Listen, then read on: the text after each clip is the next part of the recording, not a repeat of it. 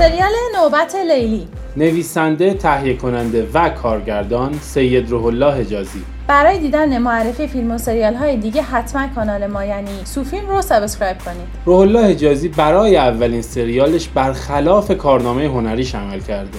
انگار نه انگار که قبلا فقط فیلم های خانوادگی و اجتماعی ساخته که تهش به مشکلات زناشویی فقط پرداخته. حالا انگار فیلمساز بعد از سالها فیلم معمولی ساختن خواسته کاری رو بسازه که واقعا دوستش داره و بدون توجه به محدودیت های بودجه و درک مخاطب همون سبکی فیلم بسازه که دوست داره. حجازی اومده داستان پیچیده ای رو روایت می‌کنه که فهمش به اندازه فیلم های نولان سخته و جالبه که در همون قسمت اول به یکی از فیلم های نولان یعنی اینترست استرلار اشاره هم میشه. فیلمی که درباره زمان هست و اون کتابخانه در تیتراژ نوبت لیلی شبیه جاییه که کوپر در بود پنجم اون کتابا رو از کتابخونه جابجا می‌کرد. کلا فیلمساز این مدل ادای دین ها رو به قول خودش در طول سریال زیاد انجام داده که در ادامه می‌بینیم.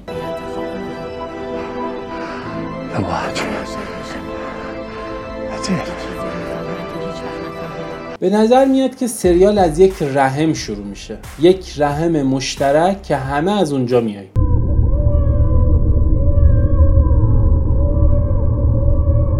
و خیلی نمادین این رحم رو به یک کتابخونه تشبیه کرده. هر کسی تو کتابخونه خودش منتظره که نوبتش بشه. ولی فعلا نوبت نوبت لیلیه. کلا سریال داستان لیلی های مختلف در زمان های مختلف رو روایت می‌کنه. و تا الان که چهار قسمت اومده سه تا داستان رو نشون داده. خیلی سریع این سه تا داستان رو میگیم و بعد میریم سراغ ادامه ماجرا. داستان اول داستان لیلی اتحاد به همراه خانواده نفرین شدهشه. و راه رهایی از این نفرین هم تکمیل کردن نگارگری است که نصفشو دارن و نصف دیگش هم پیدا می‌کنن. ولی بعد از مرگ روحانگیز یا همون مادر لیلی یکی میاد و این نگارگری رو میدزده. و لیلی دوازده سال بعد به گلباد میره که راز اون نگارگری رو کشف کنه. و اونجا پیرمردی رو می‌بینه که بلا فاصله بعد از دیدن لیلی میمیره و دستش عکس معشوقه قدیمیش بوده که خیلی شبیه لیلی بوده. داستان دوم داستان لیلی هفتاد سال پیشه که زیر پل خرانق در گلباد با اون پیرمرد قرار داشته. ولی بعد از اینکه رفته بخارست نتونسته اونجا هم بمونه. و از طریق یه دالون به دنیای عجیب غریبی میره که هنوز معلوم نیست کجاست و اونجا خواهرش رو بزرگ می‌کنه که زن شاه بشه شاهی که همیشه 39 سالشه و هیچ وقت نمیمیره. حالا خواهرش بزرگ شده و می‌خواد شاه رو بکشه و به خاطر همین مجبور برگرده به دنیای خودش تا کتاب نوبت لیلی رو به دست بیاره که راز کشتن شاه توی اون نوشته شده. حالا برمیگرده به همون روستای گلباد و درگیر یه سری مسائل میشه و انگشت شستش قطع میشه. داستان سوم هم داستان همون کتاب نوبت لیلیه که انگار همین لیلی رو در زمان حال به تصویر کشیده. یک لیلی دیگه که 200 سال پیش تو بالکان زندگی می‌کرده. اون لیلی همه چیز شبیه لیلی امروزه. حتی خونه ای که توش زندگی می‌کنه همون خونه ای که روحانگیز برای خرید اون نگارگری فروختش. و در اصل یک راهنماست برای لیلی که باید چیکار کنه. و مهمترین کارش اینه که بره اون دوتا تیکه نگارگری رو به دست بیاره و به هم بچسبونه. که دریچه بین دنیاها بسته شه و همه چی این روز اول شه. اسم اپیزود اول شهر مدهوشانه. از هفت پیکر نظامی. یکی از خوبی های این سریال اینه که در کنار تمام محاسنش باعث شده ما اسم نظامی رو مدام بشنویم و کنجکاو بشیم و بریم در موردش تحقیق کنیم و ربطش به سریال متوجه بشیم. شاعری که شاید مردم به اون صورت دقیق نشناسنش به اندازه شاعرای دیگه. و این هم می‌تونه یک ادای دین دیگه باشه که قابل ستایشه. شعر اول از نظامی در قسمت اول در مورد فانی بودن داره میگه و این یکی از موضوعات سریاله و شهر مدهوشان هم جاییه که در ازای بهشت گم شده همه سیاه پوش شدن. هفت پیکر نظامی داستان بهرام گوره که هفت تا زن داره و در نمایی می‌بینیم که یک مرد سیاه پوش و هفت نفر سفید پوش در کنارش ایستادن که شاید بی به این مسئله نباشه. این نما ما رو خیلی یاد فیلم Dune انداخت. ولی خود آقای مهدی شیرزاد نویسنده سریال این عکس رو نشونمون داد که از فیلم White Sun of the Desert گرفته شده و کاملا شبیه اون فیلمه. در تیتراژ اول تنه کفوش ها ما رو کاملا یاد فیلم شاینینگ کوبریک میندازه که اینو هر فیلم بینی با یه نگاه متوجه میشه و این خیلی حرکت جالبی بود. ما این طرح هم در تیتراژ می‌بینیم هم در خونه روحانگیز. زندگی بالاخره از یه نقطه شروع میشه. جایی که دوست داریم بهش بگیم تولد. سریال به جهانهای موازی و گم شدن انسان به واسطه تصمیمها و انتخاباتش می‌پردازه. انتخاب زندگی های مختلف و تجربه اونها. مادری در حال زایمانه و لیلی انگار خودش انتخاب می‌کنه که به کدوم دنیا بره. و اونور هم پسری همزمان کتابی رو ور میداره و داستانهاشون به هم گره می‌خوره. در تیتراژ وقتی دوربین میاد بالا می‌بینیم که انگار همه تو دنیای خودشون اسیر هستن. و با یک کتاب یا یک قصه به نفرات دیگه متصل میشن. تو قسمت اول می‌بینیم که یه آهویی روی نقش فرش هست که با تدوین همزمان می‌فهمیم که اون حکم لیلی رو داره و مادرش داره فرش رو آب و جارو می‌کنه برای اومدن لیلی. آهو در ادبیات و فرهنگ ایرانی نماد زنانه هست و اینجا هم خبر از اومدن یک زن رو میده. کلا حضور زنان در سریال بسیار پررنگه و مردای قصه انسانهای منفعل و بیخاصیتی هستن. مثل پدره مثل وکیلشون مثل دامادشون. و این زنها هستن که پیشبرنده قصه و داستان هستن. درست مثل زنان بهرام گور در هفت پیکر که اونا بودن که راوی قصه برای بهرام بودن. به قول دوستان تفاوت اسم لیلی با خواهراش می‌تونه مهر تاییدی باشه بر تفاوت بین شخصیتشون. تمنا ترمه تارا ولی خواهر چهارم لیلی. و لیلی همون کسی که باید کار مهمی رو انجام بده. باید با استفاده از اون کتاب به زندگی خانوادش معنا بده و نقش خودش رو به خوبی ایفا کنه تا خانوادش رو نجات بده. سکانس اول زایمان می‌بینیم که پای روحانگیز میره روی فرش. در حالی که جدش گفته بود این فرش نباید پا بخوره. و البته پای لیلی هم میره روی این فرش که البته درست اینو نمی‌بینیم. ولی شاید می‌خواد نشون بده که اینا سرنوشتشون شبیه همه و به هم گره خورده. در طول سریال از مرگ و رفتن مادر خیلی صحبت میشه. مثل لیلی تو کمد که میگه میترسم از روزی که بیرون بیام و تو نباشی. یا وقتی که مادر بهش میگه اگه دروغ بگی من میمیرم. اگه دروغ بگی مامان میمیره ها.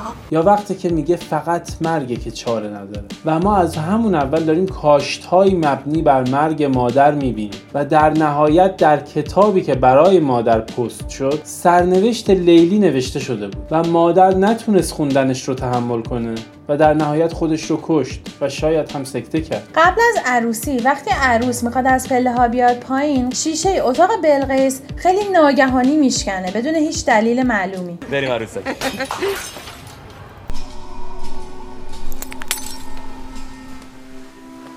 شاید انگار بلقیس به این وصلت راضی نیست و واقعا این خانواده تلسم شده. بلقیس همون کسیه که چهل روز تو این اتاق زندانی شده بود و بعد از چهل روز می‌بینن که توی اتاق نیست و یه دار قالی بافته شده ازش به مونده. به قول بعضی از دوستان شاید بلقیس همون لیلی باشه در یه زمان دیگه ای چون هم از لحاظ جسه شبیهشه هم لیلی میگه این شعری و خون که من بلدم. بعد از خراب شدن عروسی روحانگیز با خاموش کردن شمهایی که جلوشه و سه تا هم هست به صورت نمادی نشون میده که با گوش نکردن به وصیت جدش زندگی سه تا دختراشو با دستای خودش نابود کرد.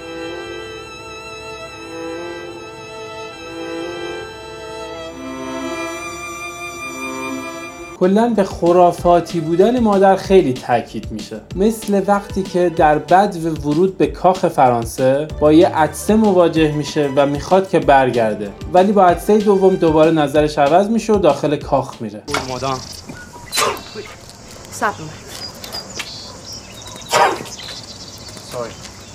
اینم چختش لحظه ورود به کاخ خیلی جذاب بود و دکوپاژش آدم رو یاد فیلم های کلاسیک مینداخت.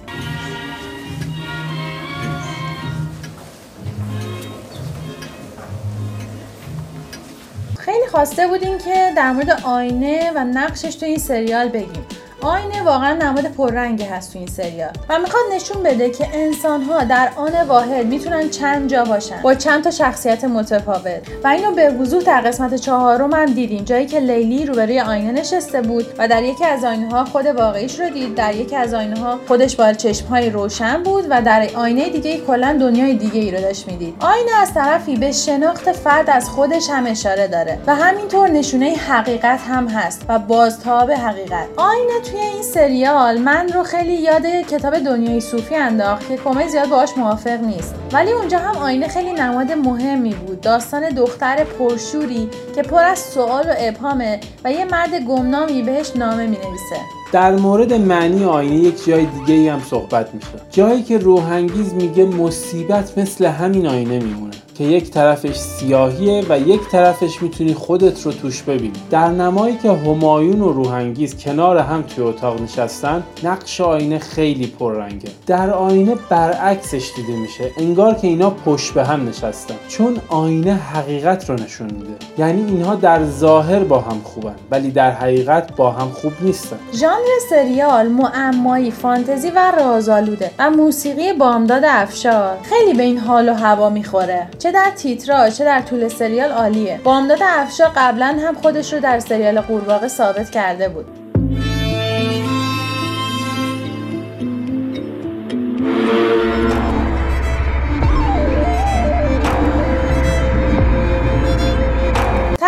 لباس و صحنه هم به شدت سنگین کار شده و از اونجا که تو لوکیشن های متفاوتی کار شده براش خیلی وقت گذاشته شده که این خیلی قابل تقدیره. خب خیلی ها هم با دیدن این سریال یاد سریال دارک افتادن که از لحاظ کلیت داستان خب شباهت هایی هم به اون سریال داره. اونجا هم دالون هایی بود که باهاش تو زمان سفر می‌کردن. ولی سریال نوبت لیلی انگار همه چیز مال خودشه. لیلی از بچگی راه فرار از این جهان و ورود به جهان دیگر رو از کمدها پیدا کرده بود. مثل کمد شازده، کمد اقامتگاه، کمد مادرش که در طول سریال از زبان لیلی کمد نارنیا رو شنیدیم که اشاره داره به سرزمین نارنیا. یه سرزمین خیالی که پر از جادو و موجودات افسانه‌ایه و حیوانات سخنگو که راه ورود بهش یه کمده مثل هم که تو سریال می‌بینیم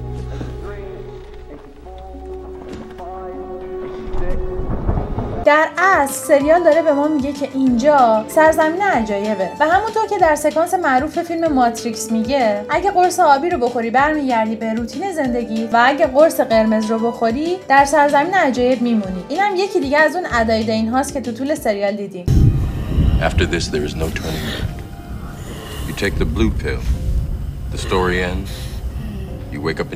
و در همین رابطه سریال خیلی از رنگ قرمز استفاده کرده و جلد کتاب نوبت لیلی هم قرمزه. رنگ قرمزی که باعث میشه به دنیای حقیقی پی ببریم. و شاید خاصیت کتاب نوبت لیلی هم مثل قرص قرمز ماتریکسه که آدم رو از خواب بیدار می‌کنه. دلیل اینکه همزاد همایون رو روبروش دیدیم چی بود؟ شاید همزاد همایون اومده بود که اون نگارگری رو ورداره با تقلبیش جابجا کنه. شاید برای نجات خودش تو دنیای دیگه. چون در پایان قسمت اول هم می‌بینیم که یک زیافتی با حضور کلی ها و خانواده همایون داره برگزار میشه که انگار اونجا همه حالشون خوبه و حتی دخترشون هم عروس شده. شاید همایون برده و نگارگری رو به هم چسبونده و حالا تلسم باطل شده. در اینجا یک سکانس پلان می‌بینیم که عالی و هنرمندانه گرفته شده. چرخش دوربین و دوباره دیدن بازیگرها با یک سر و شکل دیگه در یک زمان دیگه.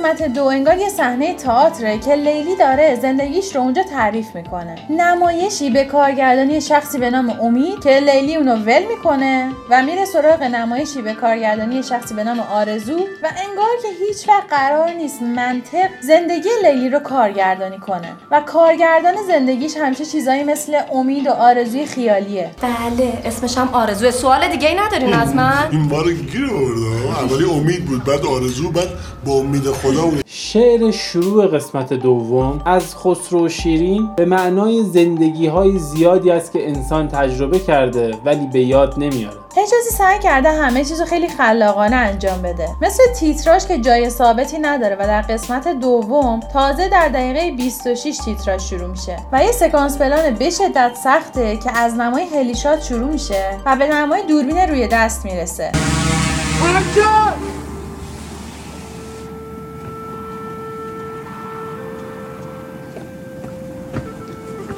که من فهمیدم احتمالا سریال در سال 1380 روایت میشه. چون پلاک ماشین ها هنوز قدیمیه و تغییر پلاک ماشین ها از اون سال به بعد انجام شده. و یا در ماشین عروس و داماد آهنگ قرارمون یادت از منصور پخش میشه که اون هم دقیقا در سال 80 منتشر شد.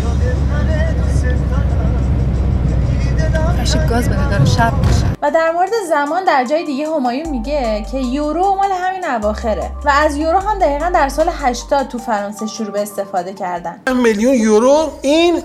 از کجا؟ قبلا پول جای اینا قبلا که یورو نبوده که الان یورو مال این اواخره نه؟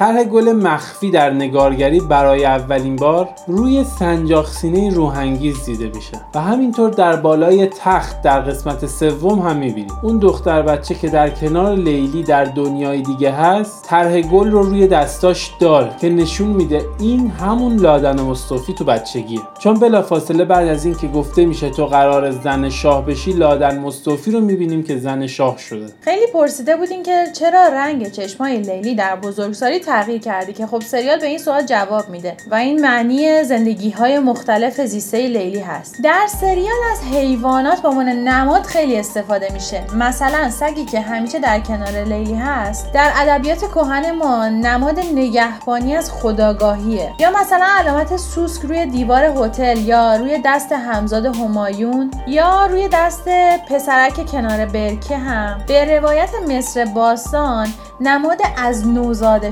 شدنه یا در دو جا از سریال لیلی یه سری پروانه می‌بینه و دنبالشون میره. که پروانه نماد روح زندگی درک و بینش و این مسائله. تاووس در تاریخ و افسانه ها نشانه اشرافیته و مقدس بودن و هدایتگری.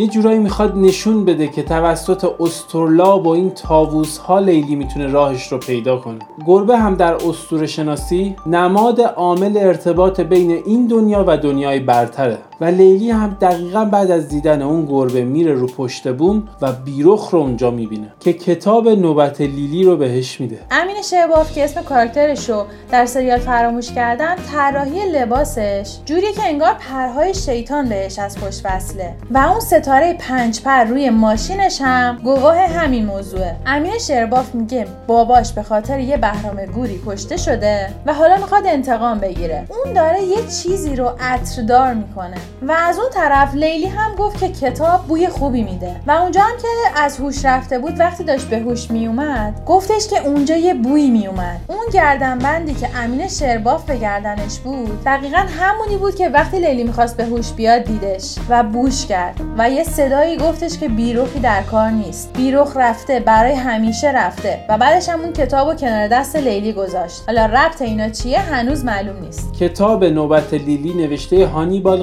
قیروانیه نوبت لیلی. کار فردیه به نام هانیبال قیروانی. حالا باید دید که چرا هانیبال؟ چون اسم هانیبال آدم رو یاد اون روانشناس ترسناک فیلم سکوت بره ها میندازه?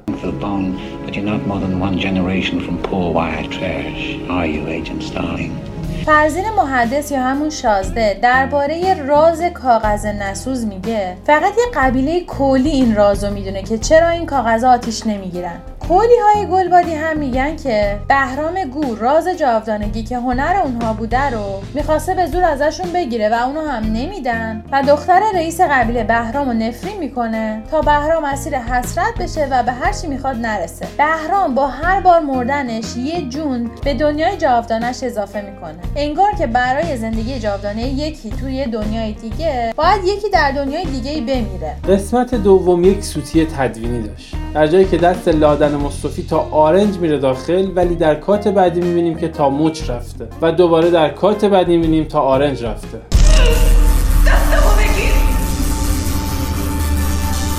یه اشکال منشی صحنه‌ای دیگه هم هستش. در قسمت سوم در دقیقه 13 جایی که دوست امین شعر با فلاسک چای رو میده دستش کات می‌خوره به نمای بعدی که یه لیوان دستشه. همین. صابخونهشون داره بیرونشون می‌کنه. نه. در مورد بازی بازیگرا باید از بازی نیوشه علیپور گفت که با سن کمش کارنامه خوبی داره و خودش رو به خوبی به تماشاگر شناسونده و اینجا هم بازی خوبی ازش می‌بینیم. حداقل از سه تا خواهر بزرگتر از خودش بهتر بازی کرده. البته که خب نقشش هم میطلبه. و مریلا زارعی که بعد از مدتها یک ایفای نقش درخشان ازش می‌بینیم و خیلی درست و اندازه حس قدرت و مهر مادری رو تونسته ایفا کنه. اما متاسفانه لادن مصطفی بسیار بد ظاهر شده و بازی خوبی ازش گرفته نشده. من هنوز متوجه نشدم چرا اول سریال می‌نویسه برای زیر 15 سال مناسب نیست. چون تا اونجایی که من می‌دونم این برای مواردی به کار میره که در اون مواد مخدر استفاده بشه یا صحنه‌های عشق و عاشقی زیادی داشته باشه که به وضوح این سریال هیچ کدوم از اینا رو نداره. ساختار گیج کننده سریال ممکنه مخاطب عام رو پس بزنه که دیگه نخوان سریال رو دنبال کنن. ولی ما به شدت علاقمند به دنبال کردنشیم چون از کلیشه بیزاریم.